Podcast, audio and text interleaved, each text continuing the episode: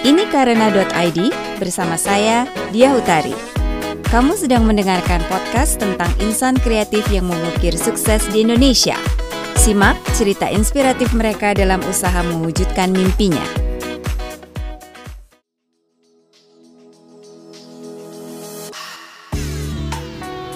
Nah, ini adalah episode lanjutan tentang kisah Fajar membangun Adorable Project.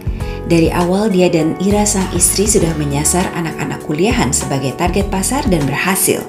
Dari mana ya inspirasi Fajar membuat produk yang relevan untuk anak muda? Dengarkan cerita Fajar di sini.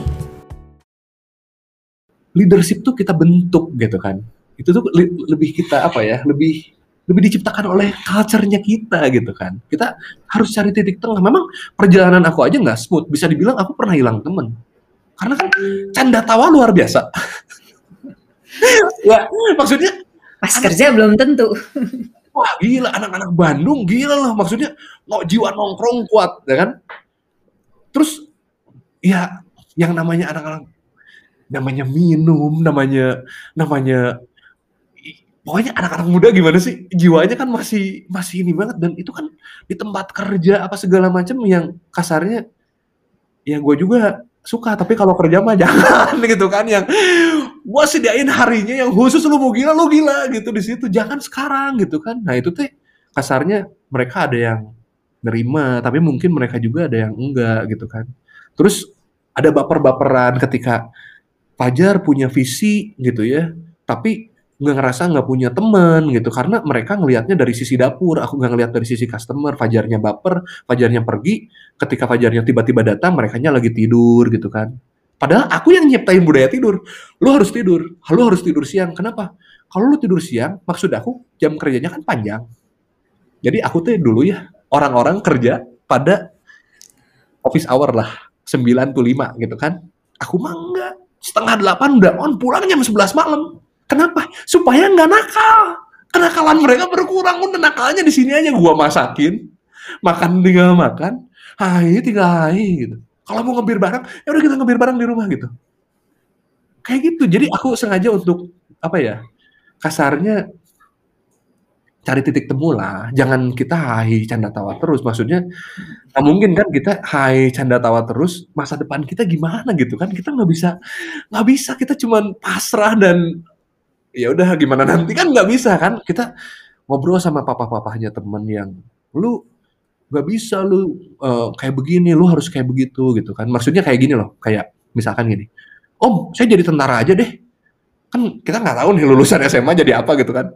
Saya jadi tentara aja deh atau daftar polisi, bantuin dong om, kan om banyak temennya gitu. Temennya papa nih, papahnya temen nih yang kasarnya gaulnya sama TNI gitu.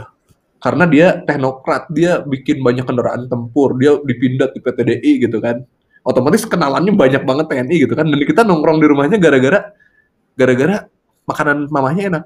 Masakan mamahnya enak. Ini sebenarnya ini cerita nyata, ini tuh orang tuanya si Ira. Jadi dulu, Jar, ada yang ngecengin katanya, siapa si Ira? Dimanfaatin langsung. Mau Valentine deketin supaya dapat kado ya kan. Kita ke rumahnya supaya apa? Makan gratis. Jadi punya budget kan buat malam, bener nggak sih? Papanya Ira tahu nggak tuh? Oh tahu, kita budget semua. Dia intelnya banyak gitu kan. Dia pendekatan ke kitanya tuh pinter. Jadi dia tahu kita bandit nih. Ini anak-anak brengsek nih gitu kan. Dia nge-convert kita yang namanya kita asalnya gimana sampai kita tuh jadi kasarnya. Kita udah nggak minum lagi, kita udah kerja lebih bener gitu ya, kita jadi punya moral, jadi oh iya harga tuh morality gitu ya, oh iya service tuh morality gitu ya. Itu sebenarnya awalnya dari dia gitu, dia yang nyontoin langsung gitu. Dia nyontoin langsung yang namanya kita dulu, om kita jadi tentara aja deh gitu. Apa jadi tentara? Lu jangan ribut ya, lu jujur aja salah, apalagi lu nggak jujur. Lu kerja di pemerintahan gak akan bener deh pokoknya gitu. Kalau lu pengen hidup lu gak korupsi gitu ya, lu susah, lu miskin gitu. Terus kita pengen kaya gimana dong om? Ya lu bikin sesuatu project gitu ya, tapi yang unik gitu. Yang lu kalau sekarang lu jualan online, lu gak punya gudang yang bagus, lu susah. Lu harus punya gudang yang bagus. Tapi lu kan orang-orangnya sempro nih, gitu. Nggak bisa bikin sistem gudang apa segala macam gitu kan. Paling kita belajar sama teman-teman yang S2, yang dosen kayak gitu kan. Kita konsul-konsul sambil sepedahan atau sambil ya kasarnya ditepuk-tepuk, ngomong-ngomong dong gitu. Kita traktir bakso gitu kan. Kita teman-teman kita panggil terus tapi kita sekarang kondisi gudangnya gini. Itu dikerjain sama ibu-ibu sekitar yang nganggur yang mereka punya waktu sela-sela kesibukan. Pak, saya punya waktu 4 jam. Saya pengen kerja. Ya udah silakan. Jadi mereka yang QC gitu loh.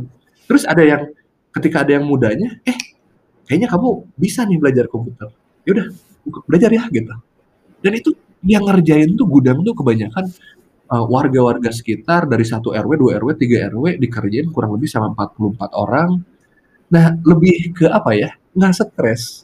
Kayak otomatis kan bayaran kita kan kalau kita nge-hire profesional apa segala macam, kos kita tinggi. Tapi kalau misalkan konsepnya kayak tadi itu ya, yang namanya, bu, kita nggak bisa bayar mahal loh, sejamnya cuma 10.000. Apa-apa pak, 10.000 juga udah untung buat saya mah gitu daripada saya. Nah, lebih ke situ. Itu bisa dibilang di situ di yang kerja gitu ya, fix cost-nya minim banget.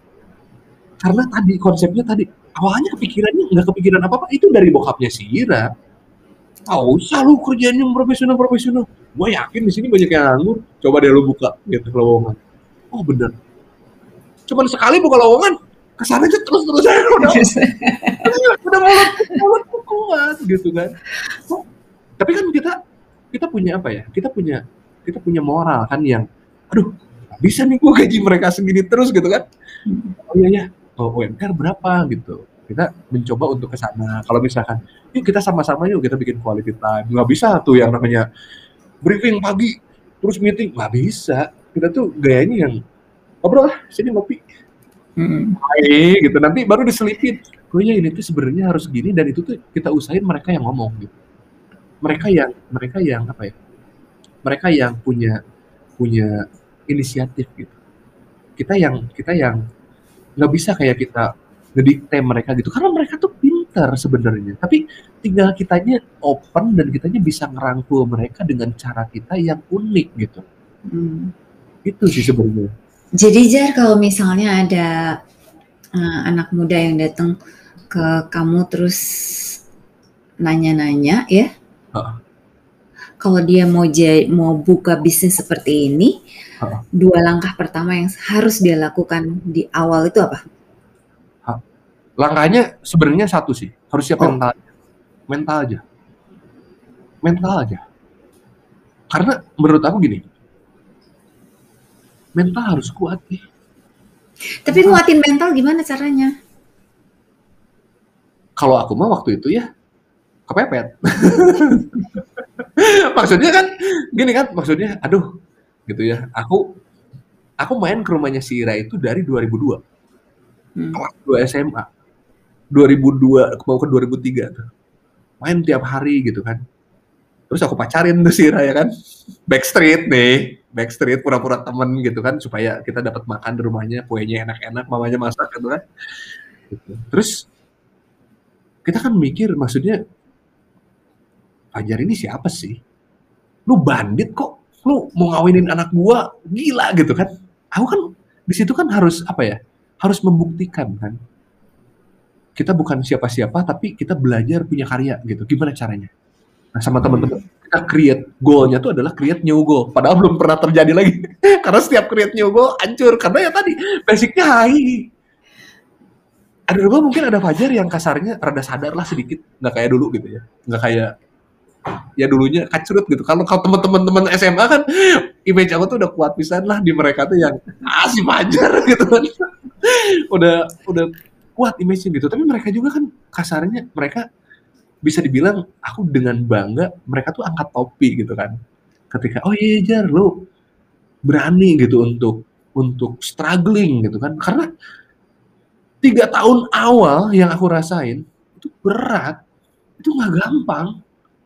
Mental dulu harus kuat, kasarnya jangan mikirin oke untung boleh gitu ya, mikirin untung harus gitu ya, tapi bukan itu tolak ukurnya untuk usaha, jalanin prosesnya gitu.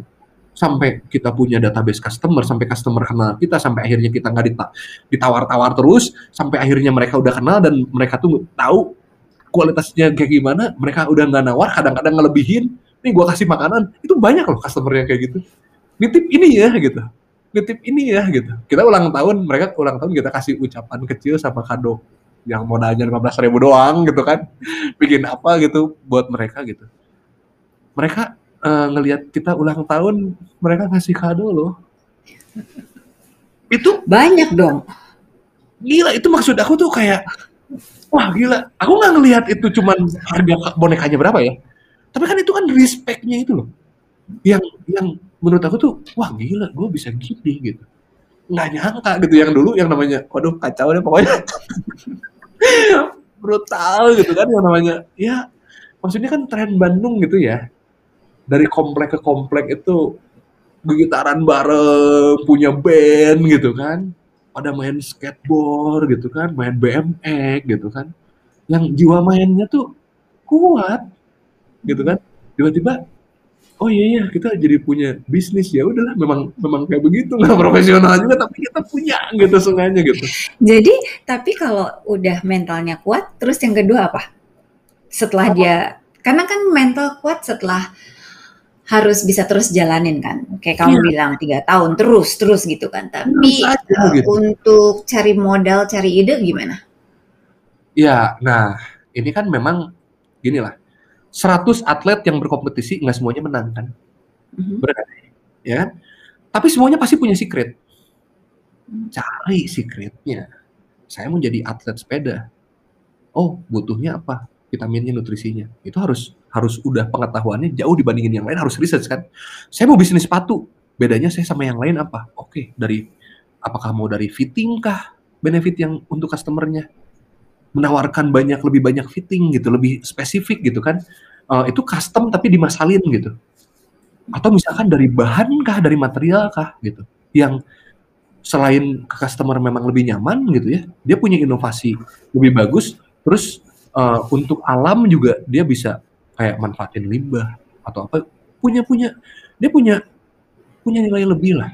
Dia harus berpikir, dia harus berbeda dengan dari yang lainnya, tapi perbedaannya tuh itu harus jadi benefit yang strong buat customer. Itu akan membuat dia bisa apa ya? Bisa creating new market. Dia harus mikirnya panjang ke depan, walaupun startnya small, tapi tingginya harus big. Aku dulu mikir kayak bikin adorable aja. Adorable lines, bikin keren store. Jadi adorable store, adorable apa gitu kan. Aku ganti 2009 awal tuh, Adorable Project Indonesia. Kenapa Indonesia? Suatu saat gue jual ke luar negeri, omset gue baru bangun tidur jam 10, itu udah 100 juta, aku bilang gitu. Itu anak-anak pada ketawa, pada tidur, lu ngarang. tapi seiringnya perjalanan gitu ya, ternyata ya awan nggak suka sama sepatu cewek ya, tapi begitu dulunya kacrut, sekarang punya satu yang baru gitu kan, ini jadi lebih excited gitu. Wah, image Fajar bisa berubah nih gitu dari yang kemarin gitu. Tapi kan aku tuh kan teman-teman dominan kan, paling dominan, maksudnya kayak semua gitu. Influencer dong. Influencer di teman-teman. Maksudnya influencer skala kecil ya, di teman-teman doang nih gitu kan, di pergaulan gitu, tempat nongkrong kurang lebih waktu itu ada 40 orang lah nongkrong gitu kan. Di tempat game punyanya temen alma mater yang abang-abangnya itu 10 tahun lebih tua, tapi SMP, SMA dan kuliahnya tuh mirip-mirip sama kita-kita. Tapi mereka tuh gaul. Gaulnya kenapa? Mereka tuh pada bisa berantem, mereka pada suka minum. Anak Bandung banget lah. Main musik jago gitu kan. Walaupun mereka nggak gaul jadi artis yang profesional sama anak-anak yang gaul-gaul di Bandung gitu ya. Anak-anak yang keren-kerennya mereka nggak, tapi Bandung tuh kan kayak gitu, setiap gang dia punya yang namanya orang bisa nyablon, orang bisa ngegitar, dia tuh punya gitu. Orang yang main distro setiap gang itu punya gitu. Itu dan maksudnya aku tuh dominan, dan begitu ngelihat ada peluang gitu kan. Nah ini harus pintar ngelihat peluang. Aku ngelihat peluang Adorable tuh cuman awalnya apa? Aku ngelihat si Ira. bikin aksesoris buat dia ke undangan. Ketika temannya Arab Nisa itu dia merit muda kan, Arab banyak merit muda gitu. Aku ngelihat, wah ini si Ira nih bisa nih gitu, kenapa nggak gua coba gitu kan. Itu jualan bulan pertama mungkin omsetnya cuma berapa juta doang. Tapi itu naiknya cepet banget. Tadi sosial media kan lagi naik, orang lagi wah bikin account mungkin setiap hari berapa ratus orang gitu kan. Aku dulu tag-tagin aja dulu di Facebook teman-teman, wah di tag-tagin lagi, udah gratis, promosinya gratis, nggak ada yang bayar. Panggil teman-teman yang si Fitrop, di Andromeda Smash itu nggak ada yang bayar. Lu eksis di media gitu, lu artis, lu sekarang udah beda, bantuin gua dong gitu.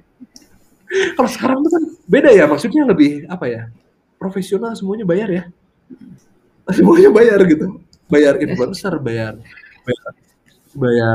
artis gitu kan, sekarang bayar. Aku tuh dulu mana nggak pernah gitu yang namanya apa ya kayak gitu, nggak pernah, lebih dari teman ke teman aja. Yang penting tuh itu sih kalau kalau dari visi bisnis, apa yang mau dicapai?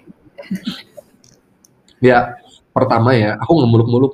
Aku pengen teman-teman aku tuh sustain. Kita sustain, dan goalnya tuh create new goal. Even bisnis kecil, tapi aku tuh pengennya teman aku tuh punya. Ini tim aku nih, kan ada banyak nih. Total kita tuh ada 105 orang. Ini teman-teman aku ada 40 lebih. Yang dia aku tuh pengennya kayak kita mulai punya bisnis kecil, event itu cuman kasarnya ternak ikan, lo mindset shift, lo bantu petani gitu, lo kerja sama petani ikan gitu ya, yang kasarnya harus punya beli bibit ke Cianjur, ke Bogor, ke Sukabumi, Subang, lo bikin di sini gitu dengan harga yang lebih affordable gitu, jangan mikirin cuan dulu gitu, tapi buktiin dulu gitu, lu bisa gitu. Makannya udah seadanya aja lah gitu, jangan banyak belagu dulu deh awal-awal. Itu kan maksudnya lebih ke situ gitu. Aku pengen jiwa-jiwa strugglingnya teman-teman keluar gitu. Tapi itu kan hanya harapan. Karena kita tuan rumah pengen dong teman-teman kita maju gitu kan. Udah mulai itu, jadi ada yang aku modalin, tapi nggak jadi, nggak apa-apa gitu kan. Dan itu domain aja karena kecil. Abis buat ini nggak apa-apa. Tapi seenggaknya kita udah nyoba. Tapi ada teman-teman juga yang dia berani keluar kerja. Gua keluar kerja. Padahal dia jiwa hahinya jauh lebih kuat dari aku. Mulai dia serius sama istrinya, bikin juga. Dan aku ngeliat, wah jualannya bagus ternyata gitu. Bisa dia ada. Padahal bisa dibilang kalau mainin hijab sekarang, gila, anjur-anjurannya sih parah menurut aku sih. Kalau ngedenger cerita teman-teman gitu kan, ada yang boom banget sampai ada yang ngancurin banget gitu. Tapi dia bisa punya positioning sendiri, menurut aku keren gitu. Yang karena aku tahu awalnya dia orang high gitu, yang ngantor mana pernah online sih gitu kan. Kan sih yang jiwanya high beneran. Jadi dari teman-teman yang mulai usaha baru, ketemu nggak benang merahnya yang bikin mereka bisa mulai sesuatu yang baru? Nah, itu kan mereka tuh penuh apa ya? Mereka tuh penuh ketakutan. Jadi levelnya kalau kita sekarang starting bisnis, ya kita ada karena kreatif, tapi krisisnya leadership. Gimana caranya supaya kita punya tim bisa bergerakan gitu kan? Itu awal kan. Nah, aku tuh fasenya lebih sedikit dari itu. Timnya udah bergerak, tapi sekarang akunya yang gak enak. Gimana caranya supaya kita punya profit, diinvestasiin lagi, hasilnya kita punya nilai tambah untuk tim. Misalkan, apakah kita beli kosan, apakah kita kerja sama siapa, untuk bikin apa. Nah, harapan kita tuh sebenarnya teman-teman tuh mulai creating new market, karena fasilitasnya kan ada, kenal sama, bisa dikenalin sama vendor. Terus kasarnya kita ngomong sama customer nih, dekat sama customer, gue butuh ini ada teman gue gitu kan, bisa percaya gitu. Seenggaknya karena memang kita tuh udah udah ada relationship lah. Cuman kan untuk menimbulkan mental gitu ya, berani ngambil resiko gitu ya, berani mulai bergerak, itu kan nggak gampang. Dia harus sadar dulu, masa gue mau gini-gini aja. Iya. Itu harus dapat ilhamnya, nggak tahu caranya gimana. Benar-benar. Aku setuju sih. Jadi memang apa ya, intinya kayak kalau dengerin ceritanya Fajar, dari yang Fajar yang mudanya mungkin gak jelas gitu kan, sampai kemudian 12 tahun kemudian seperti ini, tapi ada satu titik di mana berpikir gue mesti berubah, ya kan? Gue mesti berubah. Masa depan gue harus siapin. Mau nikahin si Ira pasti wani piro, kan pasti gitu. Ini kan bukan Ira aja, semua Ira pasti begitu. Ya, kalau gue jadi bapak juga, lu banget tuh ngapain lu kawinin anak gue kan?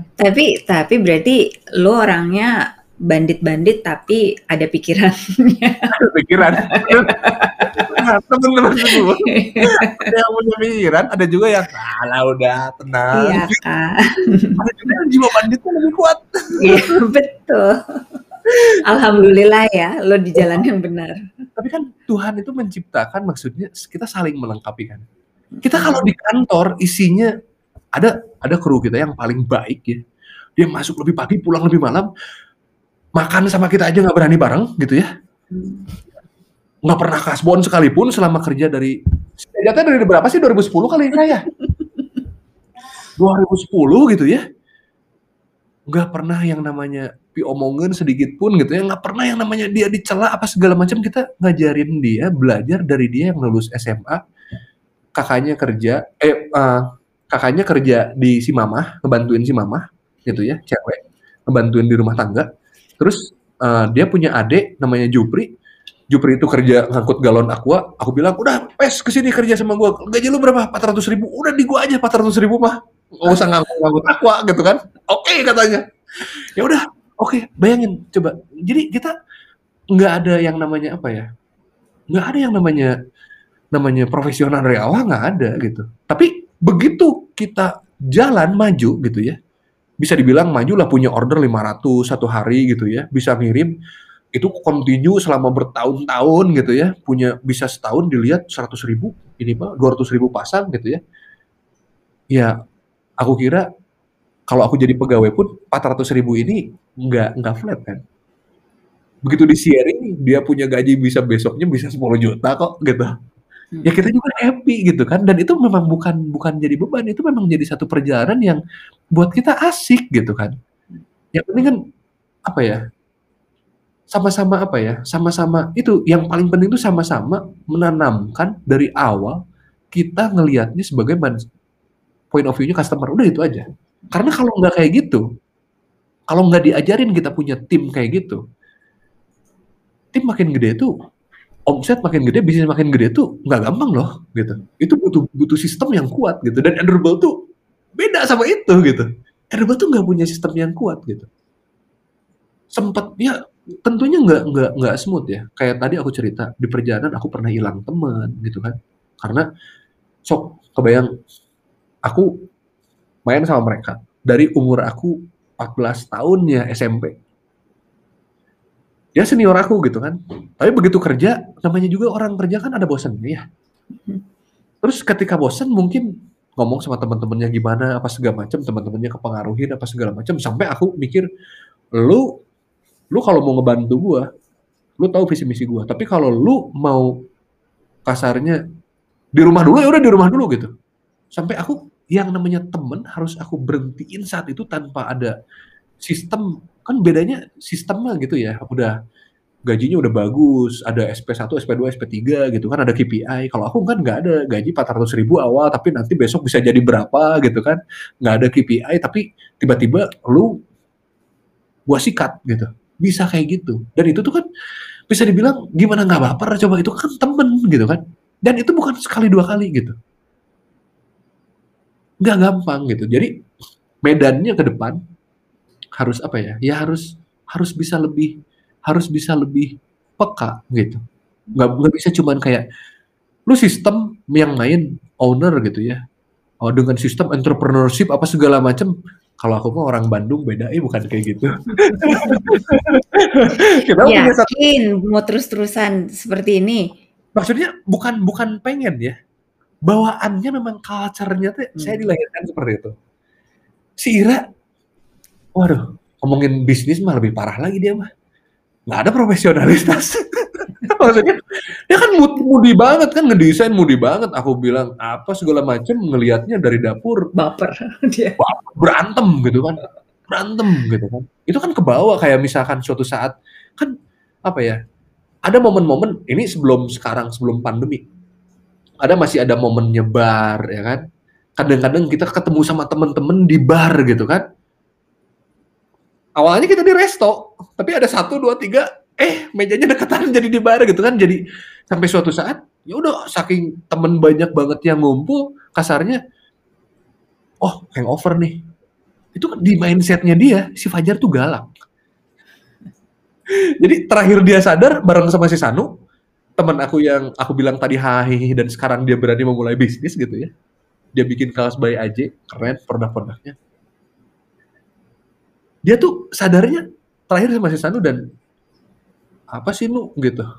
Lu jangan megang-megang gue bilangin sama si Fajar, padahal ini aku gitu. Udah air gitu ya. Udah air gitu. Gitu dia, wah sedih si Fajar sekarang galak gitu. Fajar udah beda, bukan yang dulu lagi. Lu tuh Fajar romantis katanya. Lu tuh Fajar jalan sedih katanya gitu. Kan itu seiring dengan kita punya bisnis gitu ya. Itu kan kayak gitu. Ya siapa sih yang gak pengen jadi entrepreneur, keren gitu kan. Punya bisnisnya banyak gitu kan. Tapi kita-kita mah orang Bandung yang kasarnya kucluk, hai. Dibentuknya, dibuildnya, timnya kayak begitu, environmentnya kayak begitu. Kayaknya untuk berubah spesies kita menjadi spesies bisnis beneran gitu ya, kayaknya rada-rada gimana gitu, butuh apa gitu, butuh kewajiban. Mungkin secara nggak sadar ada sih sistem di balik Adorable Project, cuman karena bawaannya santai dan lain-lain, jadi beda kayak perusahaan-perusahaan multinasional misalnya, tapi tetap pastinya ya. Mereka terlambat 5 menit apa gitu ya. Kalau di aku santai, tapi kalau nggak kena KPI-nya lu pakai daster. Aku gantungin daster di situ. Kalau misalkan ada anak-anak yang kerjanya harus berdasarkan absen, harus on time, aku gantungin di situ yang namanya di fingerprint-nya mereka gitu kan. Walaupun fingerprint nggak pernah sekalipun aku lihat siapa yang terlambat. Formalitas aja itu. Formalitas, dan mereka juga tahu gitu, tapi mereka juga berusaha untuk kayak, iya gue jalan. Gitu. Mungkin kamu bagus menjadi ini Kak, studi kasus mahasiswa bisnis, ilmu bisnis. Harus dibedah si Adorable Project ini, dibedah. Teman-teman itu bukan dari mahasiswa, tapi memang dalam kenyataannya mereka tuh sering, kenapa sih lu gini, kacau. Tapi dan mereka tuh udah tahu kita-kita kan. Kita-kita tuh komposisinya anak-anak ini. Dulu tuh kita ngumpul di Cimahi ya, di toko roti. Itu serem. Maksudnya serem tuh kayak, ya kebayang lah cowok-cowok ngumpul 40 orang gitu, energinya kayak gimana sih? Itu semua 40-40-nya semua di Adorable Project sekarang? Enggak, itu kan kasarnya, tapi komunitasnya komunitas ini gitu. Oh. Kita tempat di sini ya nggak jauh dari situ gitu loh. Menua bareng dong ini judulnya. Nggak adorable lagi udah. Kerja ya, yang namanya kerja. Kemarin gak ada yang nikah, semuanya masih muda-muda. Sekarang tuh ya, aku udah nikahin nih, si A sama si B. Ada yang sama customer, ada yang orang apa sih R&D sama gudang, ada yang wah udah pada bangkrut, udah bukan adorable lagi. Menarik. Lu ini nggak terima internship? Kadang ada ya. Tapi itu lebih kayak temen goes gitu kan. Jar, mahasiswa gua dong gitu. 2 orang ke gudang. Oke, gitu. Lebih ke situ. Kalau misalkan kayak masuk ke email siapa gitu ya, anak-anak kayak begitu-begitu. Wah, udah deh. Tahu sendiri kita kayak bagaimana. Ya, tapi kalau aku masuk ke aku gitu ya, aku selalu sebisa mungkin tanggepin gitu. Yuk gitu. gitu. Cuman kan ada yang nyangkutnya ke aku, ada juga yang kalau Farah ngehubunginnya Kira, nggak mungkin ini terjadi kita podcastnya. Oh, oke. Okay. Kira, gua ribet lah, gua sibuk. Karena kalau didengerin ya, environmentnya Adorable Projects itu bisa bersahabat, user friendly untuk anak-anak yang mau belajar bisnis sih, atau belajar produksi, dua hal ini, atau belajar komunikasi. Iya, walaupun nanti begitu udah datang, lu mungkin apa? Sepatu, nih gua kenalin vendornya. Lu mungkin apa? Lu urusin sendiri. Kalau lu mau ini hari apa jam segini di sini nongkrong gitu. Oke. Tapi ya, gue ini setahun ngerjain podcast yang nggak ada awal nggak ada akhir, cuman ini doang. Maksudnya ya memang apa ya? Ergo tuh yin dan yang si Ira anak baik banget gitu kan. Dulu aku punya teman namanya si Feni. Si Feni itu bisa dibilang cewek tapi dominan gitu kan. Dia dominan tuh. Dulu kan Bandung kan selain Cibaduyut ya, selain band, selain distro gitu kan, ada gangster juga loh. Anak-anak muda gitu kan, kenakalan remaja kan gitu kan. Si Feni dominan gitu. Itu temen duduknya di belakang gitu. Tukang gigit nih tiap hari kalau kesel gigitnya ke sini. Jar-jar, ada yang nyalamin. Begitu gue temuin gitu ya, udah di-scare, ditelepon dulu berapa kali, ditemuin si Ira, ya Allah anak baik-baik banget, yang gak pernah gaul, balik ke rumah gak pernah nongkrong, main The Sim gitu kan. Gitu, yang ini bertolak belakang banget Fajar sama Ira gitu kan. Dan ketika bikin Adorable, oh iya bikin sepatu Oxford, ya pakai kulit gitu. Jarang sepatu cewek yang pakai kulitnya Crazy Horse kayak Red Wing, pakai soalnya warna merah. 2011 apa 2000? Saya sama Tatang itu tahun berapa ya? 2000. Kita pas udah married belum ya? Belum ya? Oh, 2012-an berarti. Kita tuh married 2013. Itu tuh keren gitu. Foto gitu ya di mobil cicilan ya gitu ya, pas weekend gitu ya. Cepret gitu. Update Instagram. Wah, gitu langsung rame. Rame gitu dah. Orang jarang yang bikin sepatu Oxford gitu ya, cewek gitu ya, pakai gaya cowok yang kulitnya tuh digaruk-garuk, scratch tapi digosok-gosok normal lagi gitu kan, jarang kan, gitu. Jadi ya sebisa-bisa aja kita, weh. Hebat. Sebenarnya bukan sih, ya tadi kebutuhan ya kan, dinikmati, dijalani, disyukuri, ditawakalin gitu ya, mental udahlah mau nggak kehitung tuh kita yang namanya nggak punya duit, yang namanya yang penting mah satu jangan punya utang lah gitu, ngerugiin orang kan itu mah ya kasarnya. Kita jual online nggak bisa bayar nih sekarang mau lebaran, pengrajin udah ngantri, Pak tunggu bentar saya sel dulu gitu, sel yang penting barangnya keluar sekarang, nggak punya tagline apa ya, ya udah butuh duit aja. BU wajar gitu. Gitu. Cuman kalau sekarang kan kayak lebih nyantai, lebih apa ya? Adorable bukan dipegang sama owner kan. Adorable dipegangnya sama teman-teman yang kasarnya belajar gitu. Jadi ya aku juga nggak terlalu apa sih, tapi nggak terlalu yang Adorable harus begini gitu, enggak. Kita kasih tahu ke mereka, kayaknya ini keren nih gitu. Tapi mereka yang belajar gitu. Dan Adorable ya kita brand Bandung ya, keren banyak banget yang keren ya. 347 dulu zaman sesepuh nih Om Dendi keren gitu kan, brand-brand banyak yang keren. Tapi aku juga punya masa di mana bikin sinemagramp, nggak ada online shop cewek bikin sinemagramp, bikin foto yang pakai tun-tun kayak apa sih Arsipelago ya, preset kayak gitu. Itu pas zaman-zamannya orang belum gitu. Kita udah ngulik duluan, bikin Lightroom gimana ya. Kebetulan waktu itu teh Ira pernah kerja praktek di Jakarta di Pasem. Pasem ini guru dari guru-guru fotografer. Orang taunya kan Darwis Triadi. Maaf, tapi kalau kita tahu di industri gitu ya, di industri itu Pak Sam itu gurunya Nicolin Patricia Malina, gurunya Anton Ismail, gurunya Uli Zulkarnain. Itu gurunya, maksudnya bukan gurunya, itu sesepuh lah gitu. Mereka tuh pada magang di situ, model-model dari Singapura, dari mana, pengen dipoto sama Sam gitu. Sam siapa panjangnya? Sam Nugroho. Sam Nugroho. Ya, kewarganegaraannya dua, saya kalau nggak salah Amerika ya dia. Dia Amerika sama Indonesia, tapi dia tuh, gua nggak mau moto, gua liburan. Ya udah liburan, mau dibayar 250 juta juga dia nggak mau. Gitu kan, orangnya tuh kayak gitu, dia sinematografer banget dari tahun 2004 itu udah moto-moto pakai kamera-kamera jadul yang gede-gede medium format, itu keren lah pokoknya gitu ya.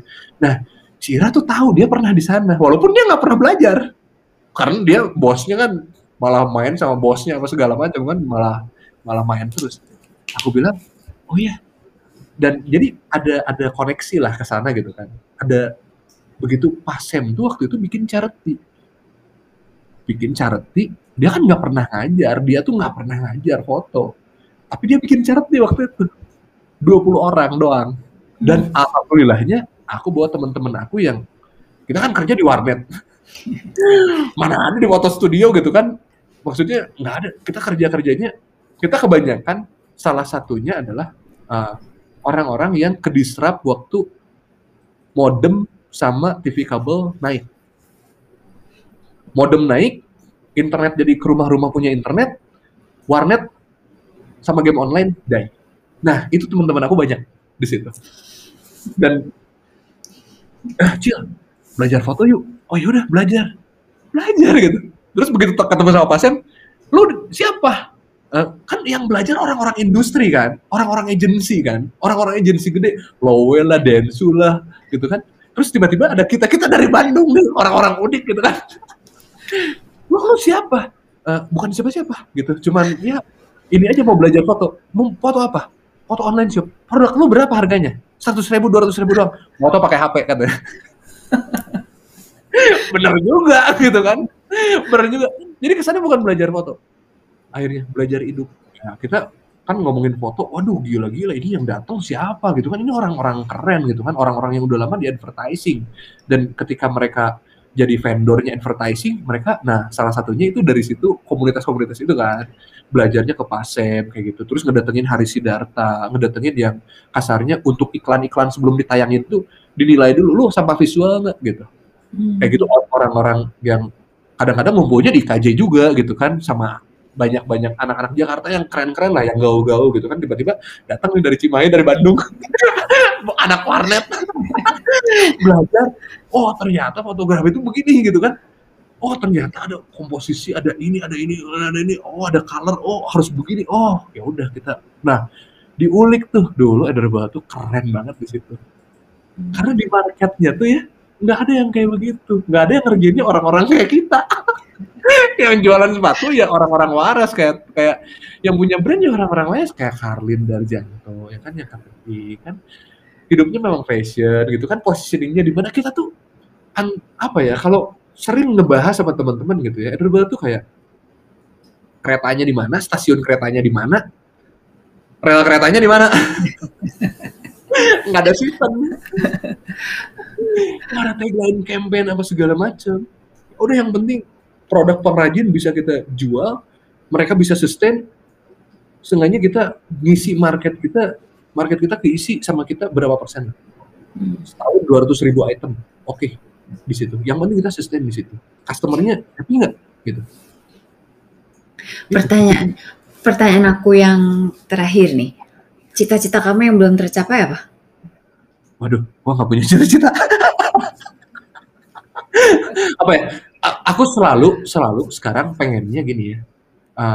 Aku tuh nggak punya satu ambisi yang entrepreneur yang punya apa sih umur di 60 tahun targetnya begini sama si Ira nggak ada gitu. Kita yang penting happy, bisa aku bisa sepedahan, si Ira bisa main tanaman sekarang. Sejak pandemi ya, ini kita lifestyle-nya berubah dari semenjak pandemi. Yang namanya asalnya mata bintit-bintit kolesterolnya gede-gede jadi mulai rada-rada sehat gitu. Karena olahraga kan, jadi olahraga, jadi aware sama kesehatan. Kita pengen itu tadi, teman-teman kita terutama nih, yang saat ini sama kita pengen creating new goal. Karena menurut aku, ketika kita bisa creating new goal, ya kita tuh berarti create leader kan, gitu. Kita bisa create leader, nah itu yang menurut aku tuh keren kalau bisa kayak gitu. Dan sedangkan aku aja bukan leader yang baik. Baik, udah 12 tahun bertahan. Ya, maksudnya tapi kan anak-anak tuh salah satunya jadi karena faktor bapaknya yang keren gitu, bisa menginspirasi, bisa mengarahkan secara diam-diam, nggak diktator gitu kan. Jadi dia punya kebebasan, dia punya keberanian, dia punya si anak tuh bisa nggak takut salah gitu. Justru itu kan aku tuh lagi belajar kayak lu harus salah gitu. Kesalahan apa sih yang lu udah lakuin gitu kan? Itu di tengah-tengah kita tai lagi gitu kan. Di kantor tuh kayak begitu. Tai aja main pingpong gitu kan. Nanti pada main bola, pada sepedahan gitu kan. Kadang lagi pada sepedahan, pada masuk baru jam 12 siang. Yang pada main sepedahan. Yang paling gak enak apa? Kalau misalkan aku udah ditumbalin ke istri-istrinya mereka. Sama aja.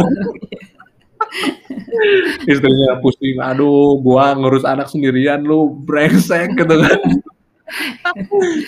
Dari aku pinter-pinternya nyogok, lu balik, lu sogok lu nih, lu beli ini ya buat si Desti gitu atau buat si Rere, istri-istrinya sogok dulu gitu. Kalau enggak ya tadi gitu, lebih ke situ sih. Kalau aku lebih ke nggak punya something yang harus gimana gitu ya, karena aku yakin kalau kita memperhatikan gitu ya customer gitu ya, Ira adalah customer saya perhatikan gitu ya. Saya bikin sistem yang fair untuk dia. Lebih detail lagi merhatiin customer yang beli itu siapa, gitu kan. Lebih jangan apa ya? Jangan iklan. Justru aku nggak suka iklan. Aku sukanya after sales gitu. Ngobrol sama mereka gitu. After sales. Tanya dong keluhannya apa. Produknya nggak sesuai ekspektasi. Ganti, jangan malu-malu gitu. Maksudnya kita tuh jualannya bukan jualan produk gitu. Kita tuh bikin relationship yang good relationship sama customer gitu. Jangan takut rugi, udah rugi mah udah biasalah. Kalau misalkan sekarang teman-teman aku misalkan yang jadi vendor ya, ada yang bikin tas kan, ada yang bikin sepatu. Itu teman juga kan, ada yang kasarnya, "Jar, gua keluar dari lu, tapi gua mau cobain bikin tas gitu." Ya udah sok, bagus gitu. Nanti lu latihannya sama si bapak ini gitu kan, sama vendor yang udah senior kan, ditempelin dulu apa segala macam gitu, sampai dilatih, sampai kadang-kadang mungkin yang kerjanya aja dipinjemin, dilatihin gitu kan. Nah aku tuh lebih kesana, lebih kayak itunya sebenarnya yang dikuatin. Kalau relationship kuat sama customer, berapa database customer yang bisa kita olah, kita bisa berteman sama berapa orang. Aku punya CS itu 32 area, satu Indonesia, dibagi-bagi sama aku tuh kayak Jakarta dipegang sama 5 orang, ya. Kalimantan pegang sama berapa orang, Sumatera sama berapa orang, Jawa Barat, Jawa Timur, itu sampai 32. Kerjaannya lu nggak boleh mikirin sales, tapi memikirin kepuasan customer. Dirubah targetnya bukan angka, tapi tadi KPI tentang apa ya, customer tuh happy nggak sih gitu. Cari tahu dong gitu, Aku tuh lebih ke situ, lebih ke sok sekarang aku traktir makan sama ini gitu ya. Tapi lebih ke situ. Oke. Okay. Lebih ke pendekatannya lebih ke situ gitu. Karena ya balik lagi tadi, aku nggak bisa bisnis. Aku bukan background yang sekolah bisnis gitu, yang kuliah gitu. Even waktu 2004 aku lulus, 2005 itu aku freelance ya, nyablon. Cuman nggak berani bikin lagu karena pasti jelek. Nggak ada darah seni. Tapi nyablon gitu ya. Konveksi gitu, cari-cari order ke temen-temen gitu kan. Temen-temen kan banyak tuh. Waktu aku kasarnya ya, namanya juga rada-rada baong gitu kan dulu kan. Keluar SMA, nyari-nyari order, wah nyangkut langsung, gak susah gitu kan. Tiap hari bawa DP tuh 1,5 juta, walaupun hujan apa segala macem, store-nya ke konveksi. tapi aku kenyang pengalaman di situ karena kerjasama aku nggak pilih-pilih orang. Aku nggak tahu, aku percaya-percaya aja sama mereka karena aku mikirnya mereka sama kayak aku gitu. Ternyata mereka teh, oh ini ternyata ini, otomatis gali lubang tutup lubang dong. Cari order lagi buat tutupin yang ini, cari order lagi buat tutupin yang ini, gitu. Cari-cari, nggak punya motor, tarik si Ape yang kasarnya notabene bos lah gitu ya buat kita teh. Bantuin gua gitu. Keliling-keliling, cari-cari order apa segala macam, konveksi, kirim apa segala macam. 2005 sampai 2006. Kenyang, ketipu. Kenyang, reject. Nggak tahu bahan. Ininya katun, warna putih. Ininya coklat, polyester. Taunya polyesternya jelek. Puluhan. Aduh, komplain. Ganti. Rugi malah. Kenyang. Yang namanya nggak punya duit, kenyang. Yang namanya struggling. 2006 mulai cobain kerja ngumpulin duit, pengen banget kuliah, nikmatin yang namanya belajar, walaupun dari mulai kelas 1 SMP nggak pernah belajar karena gue kan dulu sekolah di Katolik ya, waktu SD ya, di Katolik itu kan bangun nggak mungkin nggak jam 4 pagi, kita nggak mungkin ngebaca yang sekarang mau dibahas, dan kita nggak mungkin tanya jawab apa yang kemarin dikerjain gitu kan. Itu culture-nya kayak gitu, nggak ada ngerjain PR di sekolah. Begitu masuk SMP negeri, waduh kacau deh. Lepas kandang. gitu. Masuk negeri udah lepas kandang, waduh udah deh, temen banyak banget. Dulu satu kelas isi 28, satu angkatan 2 kelas. Ini satu angkatan 10 kelas isinya 50. Wah, udah lepas kandang gimana sih gitu kan. SMP nggak pernah belajar, SMA nggak pernah belajar. Tapi ada satu saat, satu titik di mana kita tuh rindu untuk belajar. Kita rindu untuk belajar. Kita tuh baca gitu kan. Subuh-subuh kita nyalain lampu gitu kan. Kita baca ini apa sih, buku bahasa Inggris kita nggak ngerti, masukin Google Translate gitu kan. Kita ada rindu untuk belajar. Ada jiwa-jiwa yang haus untuk belajar gitu kan. Sampai teman-teman yang kuliah ngasih-ngasih buku gitu kan. Nih jar baca gitu. Nah, tibalah 2009 di mana salah satu persyaratan untuk bisa merit itu kan harus punya titel. Ya kan? Maksudnya wajar dong, harus kayak gitu, harus keren gitu kan. Karena waktu itu kan dogmanya tuh masih kayak gitu, masih 2009-an itu masih kayak lu kerja jadi pegawai negeri keren. Lu punya jaminan masa tua keren gitu kan. Standarnya udah jelas. Iya, belum. Jadi kayak kalau aku lihat band-band di Bandung aja ya, yang sebenarnya mereka bisa jadi kayak misalkan Peter Pan gitu ya, itu kejeblos sebenarnya. Mereka tuh mencoba untuk, mereka punya jiwa strugglingnya karena orang tua tuh dogmanya kayak begitu, lu jadi PNS, jadi pegawai negeri sipil. Cuman aku ketemu sama bokapnya si Ira yang rada-rada juga beda orangnya gitu kan. Lu jangan jadi PNS, lu. Kalau lu pengen hidup begini, kayak begitu deh, gitu. Lu nyari berkah aja deh hidup, udah. Yang kayak begitu-begitu deh orangnya, alirannya, gitu. Jangan, dia kan orangnya ekstrim ya. Maksudnya kayak stres sama keadaan negeri ini yang aku lihat. Kalau aku ngomong itu terkesannya gimana gitu ya. Cuman aku nyimpulinnya ya bahasa aku gitu lah. Pokoknya kayak, wah bapak ini stres nih gitu. Bapak ini tuh stres gitu. Kenapa sih? Ya dia kecewa banyak orang korupsi, banyak orang paling gitu. Orang gua aja mau bikin proyek gitu ya, mau nyogok gua marahin gitu. Karena apa? Gua punya prinsip, gua udah kecil dari udah susah dari kecil gitu. Kalau enggak gua jaga sekarang, gua punya hidup apa sih yang namanya ngejaga apa yang kita makan itu kan jadi darah dan jadi daging dan jadi habit kita gitu kan. Itu tuh harus bener-bener murni dari kerja keras kita yang punya morality gitu. Jangan sampai lu tuh disogok lah, lu makan hak orang lain lah. Kita tuh doktrinnya dari aku ke rumah Ira ya, minta makan, datang bokapnya gitu kan, ceramahin itu, tapi bokapnya keren. Kerennya tuh mereka tuh tahu kita sukanya apa, dan dia tuh nggak berusaha ngerangkul kita tuh bukan dengan nge-counter kita. Tapi dia tuh masuk ke dunia kita gitu. Sampai akhirnya kita yang masuk ke dunia mereka, dan teman-teman gitu tuh suka kangen ya kuliah gitu, kultum gitu sampai jam 2 malam gitu. Tapi dia kayak kerennya apa ya, kayak dia tuh orangnya suka ngomong, seneng banget ngomong, dan seneng banget apa ya, kalau sekarang kemarin alirannya udah jadi ustadz ya, pada preman beneran, preman, dia preman banget, ustadznya beneran ya, ustadznya juga beneran. Oke. Dia tuh ini sedikit cerita gitu ya, yang menginspirasi kita kan setiap bisnis pasti punya mentor, bener gak sih? Ya. Mentor kita tuh beda, mentor kita tuh anak yang susah banget di kampung, di Pandeglang, di Banten, ya kan? Dia pengen sekolah ke Bandung, ke ITB, dia keterima tapi dia gak punya duit, dia nge-game ke Bandung, dia apa ya? Pokoknya kalau ceritanya tuh bodor, ekstrim, nakal, tapi memang apa ya, keren gitu, bukan kriminal gitu, nakalnya tuh bukan kriminal tapi keren gitu. Nah itu yang menginspirasi kita, oh si bapak ini kerja di PTDI gitu ya, masuk aja jam 5 pagi udah keluar, abis sholat subuh dia udah keluar gitu. Itu kan apa ya, kita ngelihatnya gini, dia di satu sisi, Jar, gue tuh bukan orang kuliahan, gue bukan orang S3 doktor gitu, tapi sekarang karya gue harus melampaui itu gitu.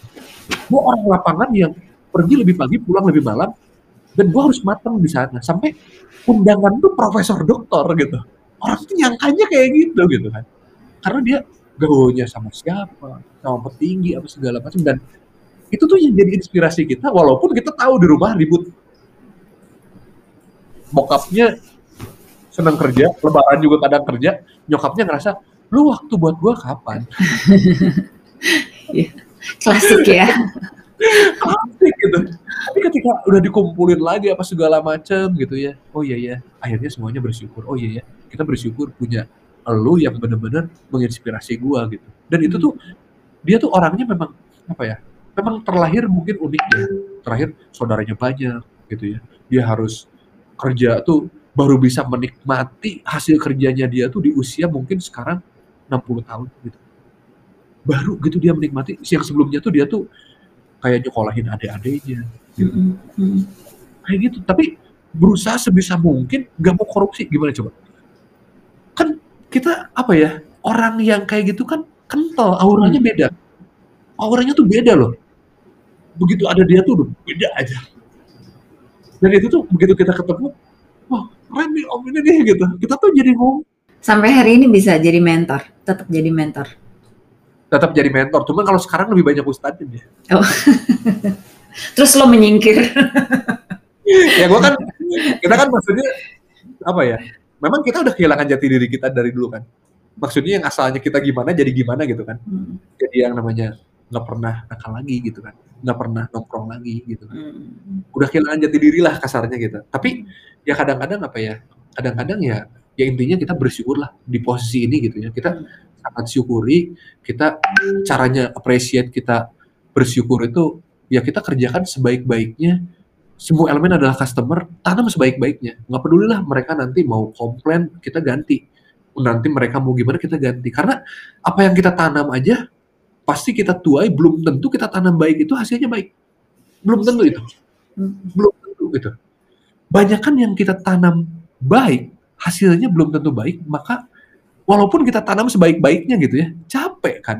Tapi kita percaya sama hukum alam bahwa setelah kita tanam sebaik-baiknya, kita pikirin juga yang baik, kita visualisasiin, kita doain, kita pikirin, dan itu akan terjadian gitu. Kita percaya juga sama itu. Kita percaya sama what goes around comes around, dan walaupun kita nggak berusaha semaksimal mungkin, belum tentu hasilnya maksimal gitu. Itu sih yang kita pegang. Hukum alam itu sih yang kita pegang. Apa yang kita ucapkan adalah doa, apa yang kita pikirkan akan terjadi, apa yang berarti kita harus lakuin sebaik-baiknya. Udah itu aja. Nggak ada yang namanya harus target spend money di iklan, di ads gitu, di influencer apa segala macam, nggak ada. Udah di situ aja dulu gitu. Kita tanya ke customer, ya udah. Memang ini tuh apa ya? Ini tuh nggak keren, brand fashion tuh nggak kayak gini, harusnya brand fashion tuh bikin noise marketing yang keren gitu kan. Wah, buka di Malaysia bikin kolaborasi sama orang mana gitu kan, difoto sama siapa gitu kan. Gitu. Sama teman-teman aku kadang-kadang datang, lu kenapa sih kok begini amat gitu? Lu kok aneh gitu? Sini sama gue fotoin, gue bisa aksesnya ke sini-sini. Kan teman-teman di Bandung, kata aku juga, brandnya keren-keren pisan kan. Aku tuh tahu mereka kucluknya nongkrong bareng, ngepir bareng, minum bareng, kayak gimana gitu kan. Tapi dia gila jalan-jalan kemana-mana, kenal sama anak gaul mana-mana gitu kan. Dia punya brand beberapa, dia motoin beberapa brand juga gitu kan. Dia bisa dibilang bisa sukses lah di situ dari foto gitu. Dia padahal cuman hobinya moto-moto film gitu. Oke, okay. Bagus Fajar. Terima kasih banyak. Aneh ya, podcast yang aneh. Fajar percaya tentang hukum alam. Apa yang kita tanam, itu yang akan kita tuai. Menanam hal baik saja belum tentu menuai hal yang baik juga, apalagi menanam hal yang buruk. Itulah mengapa bagi Fajar memperlakukan customer sebaik mungkin adalah kunci untuk mengembangkan brand ke arah yang lebih baik. Terima kasih sudah mendengarkan cerita dari pelaku industri kreatif kita. Terus dengarkan cerita baru setiap minggu, jangan lupa subscribe dan bantu sebarkan juga ya. Jika kamu ingin tahu cara memulai bisnis, yuk kunjungin www.karena.id.